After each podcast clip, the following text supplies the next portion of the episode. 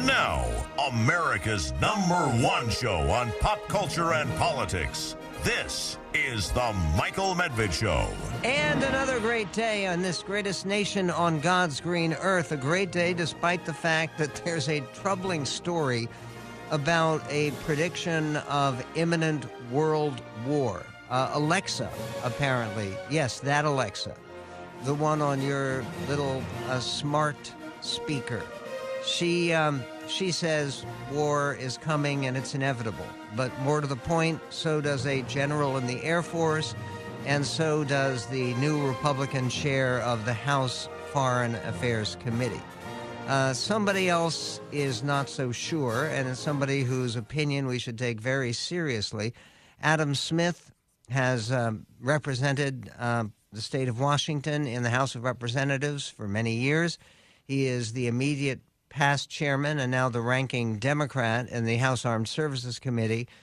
And uh, concerning the comments of some of your colleagues and the comments of General Minihan predicting that fighting will come in 2025 between the U.S. and China, you're not so sure. Uh, in fact, maybe you can reassure the rest of us. Congressman Smith. Yeah, thank, thank you, Michael. I appreciate the chance. Yes, I am absolutely positive that war is not inevitable and doesn't have to happen. And I, I am deeply concerned about senior policymakers and senior military leader, leaders acting like it is. It, it can become a self fulfilling prophecy if they take that approach. War with China would be absolutely devastating uh, to the world, and we should work to avoid it. And I still believe we can. Uh, we certainly have significant differences, very worried about what China is doing around Taiwan and in other issues. But there are all manner of different ways to deter that um, and to find peaceful resolutions short of going to war. And I think we should all, in positions of responsibility, have that as our number one priority. Resolve those differences peacefully because the cost of the other approach, I think we can all agree, would be devastating.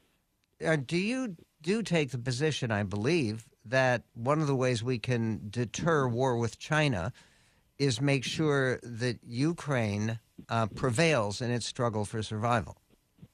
Absolutely, yes. I mean, look, that's why when I said how we prevent war, one of the first things I said was deter it. Um, and if Russia is able, you know, to violently change borders and basically wipe Ukraine off the map, then that gives an incentive to other dictators like, well, Putin could go somewhere else, President Xi, Iran, North Korea. There's all manner of people out there who would love to start wars to advance their aims.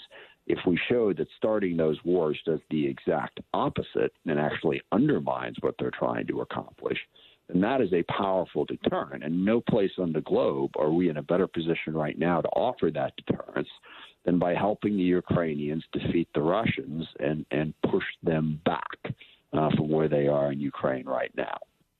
Uh, right now, uh, Secretary Blinken is in uh, Jerusalem and uh, in Ram- Ramallah meeting with Palestinian leadership.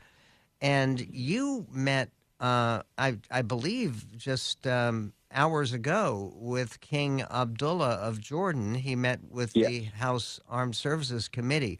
Uh, how did that meeting go with the King of Jordan? Well, it went really well. I mean, the King of Jordan and Jordan in particular is, I mean, they are a very helpful um, leaders. That they are providing helpful leadership in the Middle East. What they're trying to do is they're trying to create economic integration between the various you know countries in the Middle East and you know certainly Israel and the Palestinian people um, to build that economic cooperation so that you can see that integration and push it away from conflict and towards a peaceful resolution.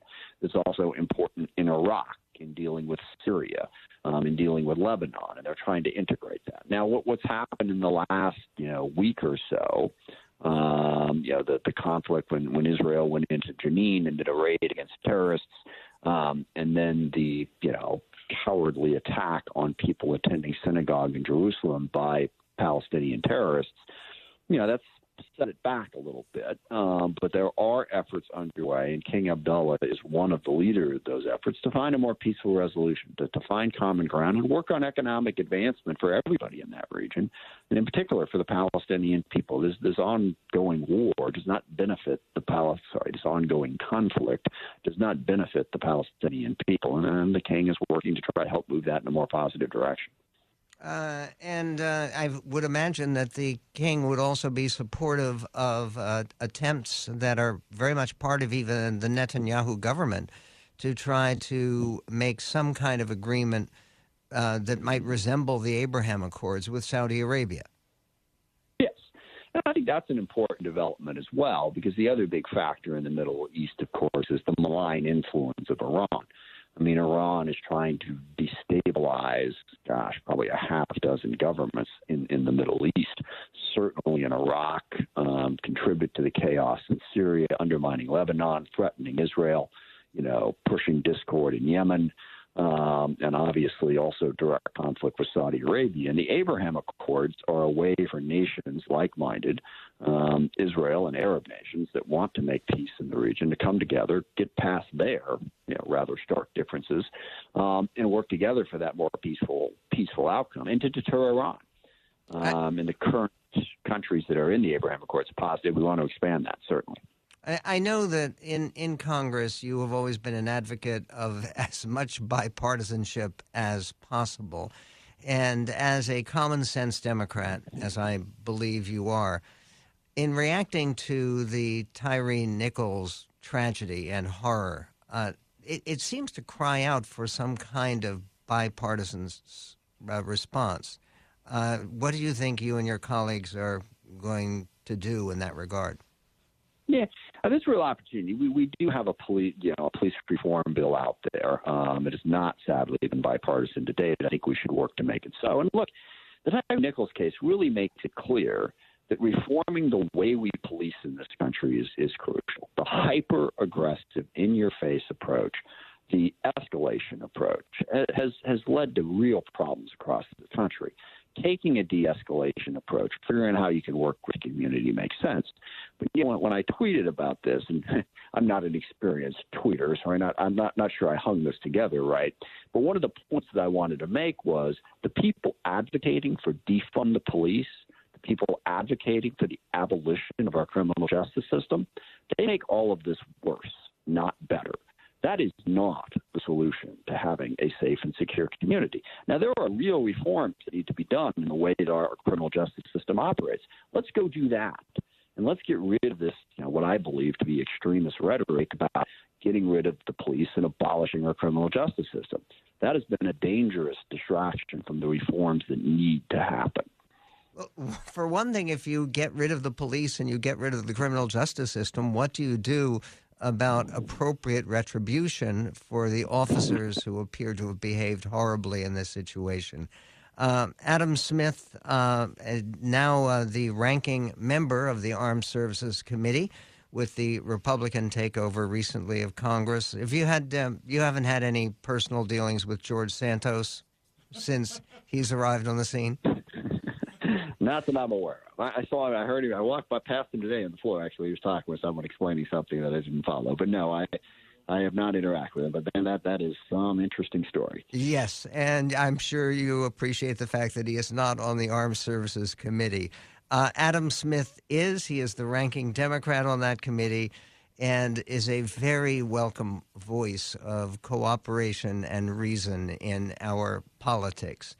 Uh, coming up on uh, the Medved show, believe it or not, there are still arguments about whether uh, people who uh, sacked the Capitol building on January 6th deserve sympathy and support. Uh, we will get to that, and uh, the way that that really could have a very difficult political impact on conservatives. Uh, that and more coming up on the Medved Show. 1 800 955 1776. The Michael Medved Show. That's 1 800 955 1776.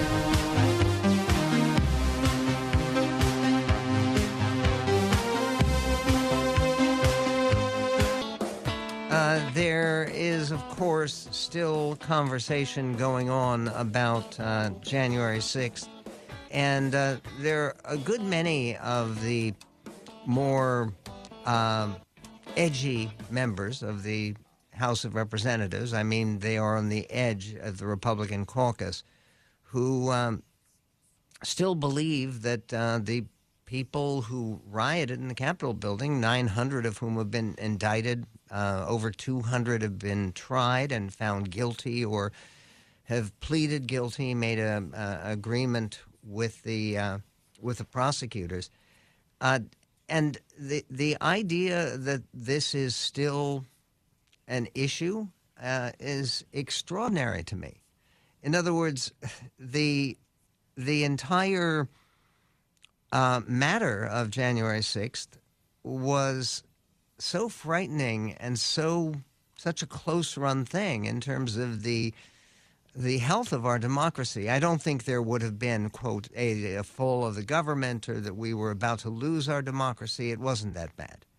But it was plenty bad when you sent 140 police officers to the hospital. And uh, there was an interesting exchange on MSNBC between Ari Melber of that network and Matt Gaetz, the congressman from Florida. And uh, the the question uh, voting together with um, with the rioters uh, from January sixth. Uh, listen. There have been certifications challenged before, um, but you voted to do that after you and others were run out of your place of work because of the Trump fans that Donald Trump summoned to Washington. We know how they got there. We know what they did in the morning. We know that Mr. Eastman and others wanted them to be a part of the pressure campaign to overturn the election. And so while you mention history, none of those other votes, of course, took place after a violent insurrection. And so let me ask this the, the clearest way possible. And again, I appreciate you coming on and taking the questions. But if you're going to take them honestly, sir, do you not see how doing that after those people came in with the Trump flags, attacking police. Where's Nancy? Where's Pence? The person you met with, Vice President Pence, was targeted for assassination by those people. Members of your caucus and the other party, who cares what party, targeted, run out of this place. And you had to come back under the threat of violence and try to hold that. That voting then in common cause with them against certification, do you not see how people of good faith, including Republicans, if you want to be political about it, view that as different and a tacit support for part of what they did that day, that it's different since you did it right after the violence? And the response. You know, I would reject that premise. I am in no common cause with people who engage in political violence. I am against it explicitly and have been consistent on that point. I think what would have been really unfortunate for my constituents and a betrayal of my constituents is if I would have let a violent act or a riot change the vote that was an informed vote based on some of the concerns that I had about the election. So again, we didn't do anything different than Democrats had done not only once, but literally for every Republican since George H.W. Bush. Well, we, I mean, they, they were objecting. They were objecting to George W. Bush's win over John Kerry. Well, they sir, were objecting sir, to. You so can conduct, I wasn't going to change my obviously, vote. Obviously, sir, you're going to conduct yourself however you choose. Uh, I acknowledge some of the things you said that are rooted in history. I don't know if you can acknowledge what I just said, which is that it was different than those examples because you just had a actual now convicted sedition insurrection. That's the difference. And uh, th- there's also commentary by one of uh, Matt Gaetz's close associates and colleagues in Congress, Marjorie Taylor Greene. Uh, she was talking about the murder of uh, Tyre Nichols, and you say murder because five of the police officers have already been indicted or facing trial for second degree murder. And uh, she used the opportunity to talk about uh, one of the the demonstrators. Uh, and uh, by the way, for somebody who served the United States in the Air Force, and uh, Ashley Babbitt the lady's name is, uh, she became part of the demonstration and with a a guard, a security guard who uh, happened to be actually a member of the Capitol Police Force, who uh, happened to be African American, who was standing with a gun to prevent some of the demonstrators who were threatening death and destruction um, be, to keep them out of the House chamber. And Ashley Babbitt tried to break through the window into the House chamber. Well, here's what uh, Marjorie Taylor Greene had to say. There's a woman in this room whose daughter was murdered on January 6th, Ashley Babbitt. And Ashley Babbitt has, there's never been a trial. As a matter of fact, no one has cared about the person that shot and killed her. And, and no one in this Congress has really addressed that issue. January 6th committee didn't address it. And I believe that there are many people uh, that came into the Capitol on January 6th whose civil rights and liberties are being violated heavily. And this committee will, I, I hope, uh, Mr. Chairman, look into those civil rights abuses uh, because they're happening in a jail right here in this city. And I hope Ms. Norton uh, will, will care about that as well. Okay, uh, I think Ms. Norton's there talking about uh, Eleanor Holmes Norton, who is the delegate in Congress representing the District of Columbia. The idea that she is saying that Ashley Babbitt was murdered and that nobody has been held re- responsible. If your job is to defend the House of Representatives chamber from people who are trying to break into it, and people have already destroyed uh, windows that have been chanting "Hang Mike Pence," who uh, clearly are saying, "Where's Nancy?" I, I don't think they meant uh, to have a a, a nice, a constructive conversation with Nancy Pelosi, and uh, again, and you see a guard standing on the other side of a door with a window on the top of it and do you see a guard standing there armed, uh, clearly holding his weapon and asking you and demanding that you don't come in. The idea that that would represent a murder when the members of the Capitol Police were literally risking their lives. And supporting law enforcement should uh, involve supporting law enforcement in every context against people who want to basically overturn the normal legal process and the normal legal system and the normal electoral system that we have in the United States. There is a one thing that is very striking. There's a new Gallup poll, and the Gallup poll asked Americans to name what they considered to be the worst problem in the country. And immigration, illegal immigration, came in third. Uh, inflation came in second. What was the worst problem in the United States, at least according to this poll? Uh, we will tell you coming right up on The Michael Medved Show. The Michael Medved Show, all across America. It's open, it's expansive, it's welcoming, it's filled with light. This is The Michael Medved Show. 1 800 955 1776. The Michael Medved Show. That's 1 800 955 1776.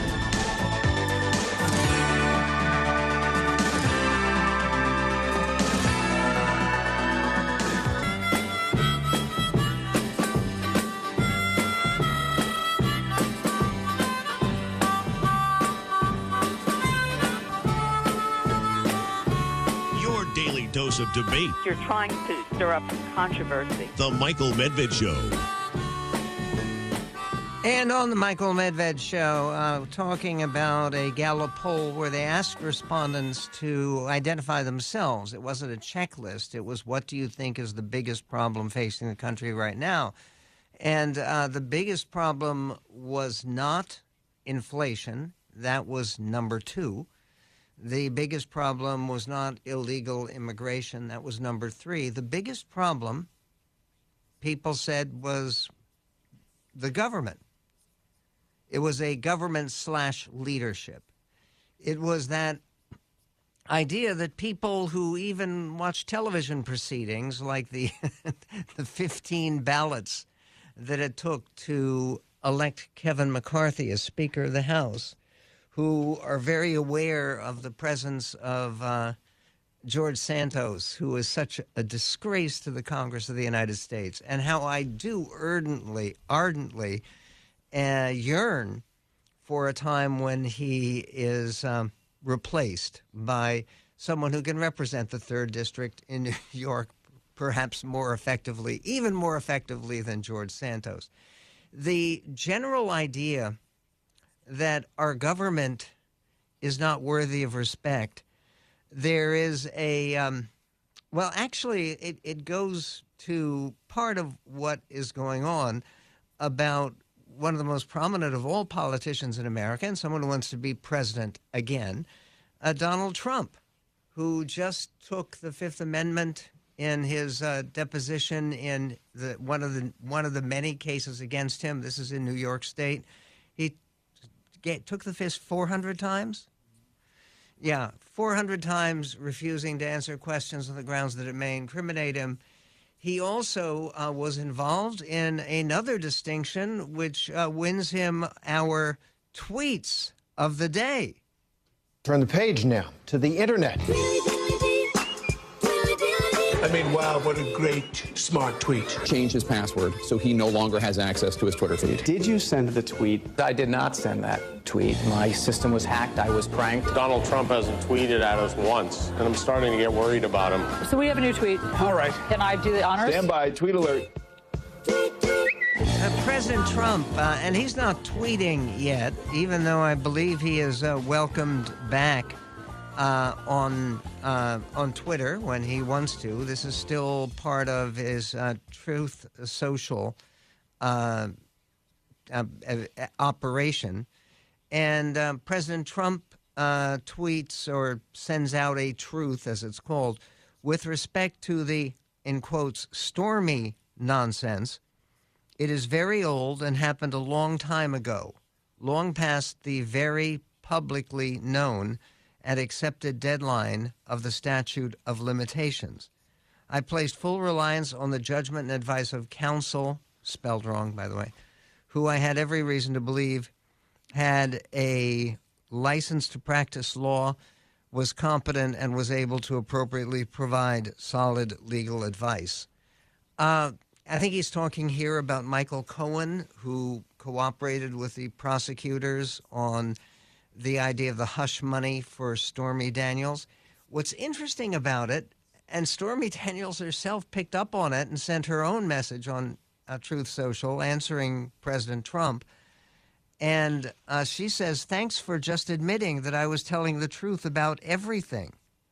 And what does she mean? Well, look at the wording of what Trump said with respect to the stormy nonsense. It is very old and happened, he writes, a long time ago long past the very publicly known and accepted deadline of the statute of limitations.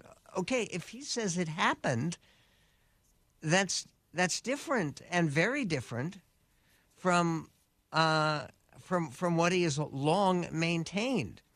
In any event, she writes, "Thanks for just admitting that everything I uh, was telling the truth about everything." And she says, "Guess I'll take my horse face." Uh, he is called her horse faced in previous tweets. Back to bed now, Mr. Former President. And uh, she says, by the way, that's the correct way to use quotation marks. And um, he, she's talking about him using, uh, him using "stormy" in quotation marks, and uh, her using uh, Mr. Former Mr. President and quotation marks. So this exchange between uh, two two individuals here on this issue, uh, Trump uh, said uh, this whole thing is very unfair, and uh, there's we can actually play a little bit of this, can't we? Um, President Trump. Uh, in a new video, was pleading the Fifth Amendment at least 400 times after claiming he would be a fool not uh, not to in the greatest witch hunt in the history of our country in deposition in a $250 million New York fraud lawsuit. Uh, Trump invoked his right not to self incriminate a whopping 400 times during the, his deposition with the office of New York Attorney General Letitia James. New video shows Trump said same answer for nearly four hours. The deposition was part of the Empire State's case against Trump, three of his adult children, and his business. And the fact that it, it is a, um, a suit with $250 million at stake might get some folks' attention. Uh, there, there is also a uh, the the little duel between which could become a big duel very easily and very imaginably between President Trump and Governor DeSantis. Uh, Governor DeSantis had a response. He was asked uh, a question about recent criticism that he had been disloyal that had been said by Donald Trump. Here is uh, the answer that Governor DeSantis provided, clip 13. I roll out of bed. I have people attacking me from all angles. It's been happening for many, many years. And if you look at the good thing about it, though, is like if you take a crisis situation like COVID, you know, the good thing about it is when you're an elected executive, you have to make all kinds of decisions. You got to steer that ship.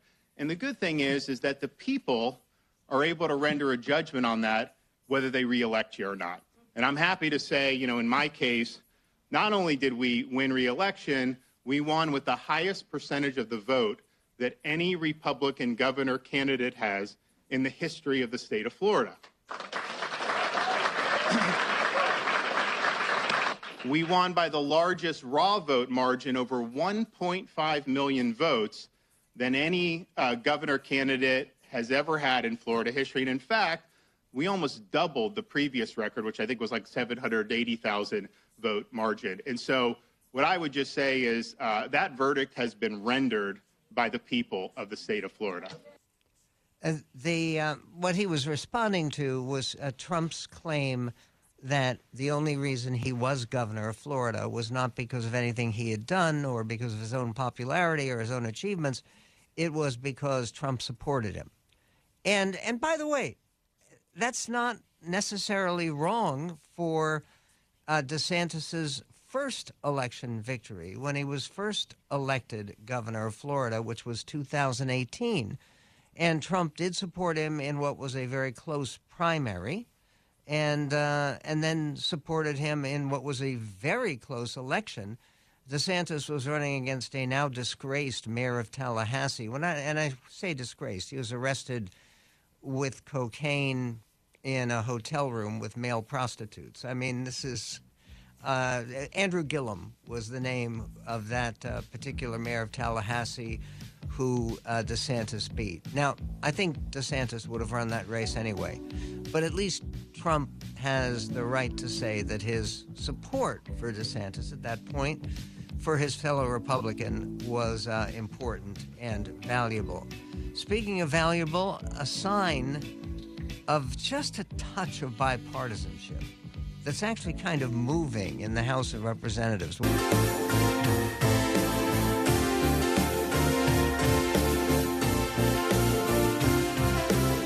And on the Michael Medved show, uh, there isn't always a lot of warm feeling, to say the least, uh, between the various sides in the Congress of the United States, particularly when both the House and Senate are so closely divided. Uh, this is a very different situation than we've had in any other recent uh, division of the House and the Senate, where it, at least one side or another would have a clear majority. I mean, we had a tied Senate in the beginning of the Bush administration also, but the Republican domination of the House was more substantial than what you have now to have a um, a, a five seat margin in the House, which is 435 seats, and a one seat margin in the Senate, things are very close, and so they're often very bitter.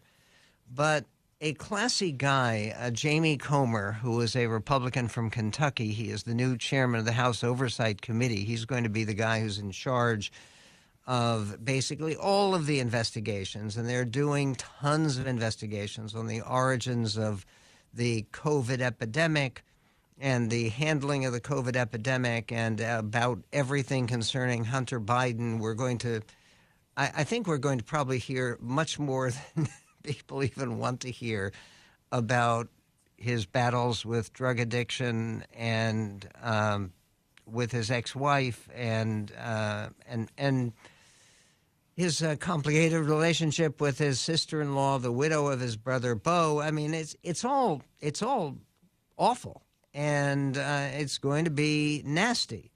But there was a moment where the uh, Congressman Comer uh, took a moment recognizing Congressman Jamie Raskin. Now, you may remember him. He played the lead role.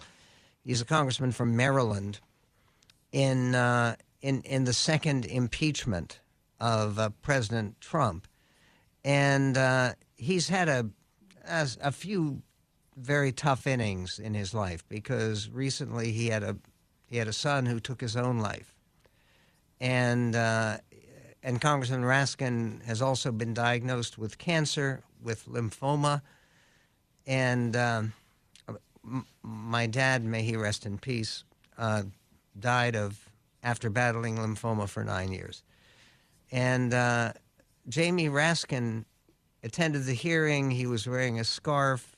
He is uh, being treated.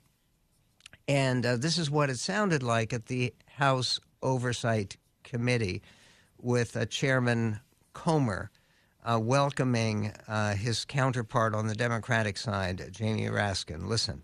I yield to the distinguished gentleman from Maryland, Ranking Member Jamie Raskins, to introduce his members. But first, I want to publicly say, Mr. Raskins, we're all rooting for you. Uh, we know that you're going to win this battle. Uh, if, uh, you're in our thoughts and prayers, and it's good to see you here today. I yield to Ranking Member Raskin. Mr. Chairman, thank you so much. It means a lot to me, and I've been uh, gratified to receive so many kind words of uh, encouragement and sympathy from colleagues on both sides of the aisle. And uh, I hope um, that these expressions of um, concern and solidarity will become seeds of friendship over the year. I certainly plan on getting through this thing and uh, beating it. And I thank you for your patience and indulgence. And, okay. Um that's that's a, a much needed moment on the House floor, and uh, the the issue of school choice is also um, moving along and uh, uh, across the country. The, there are two issues.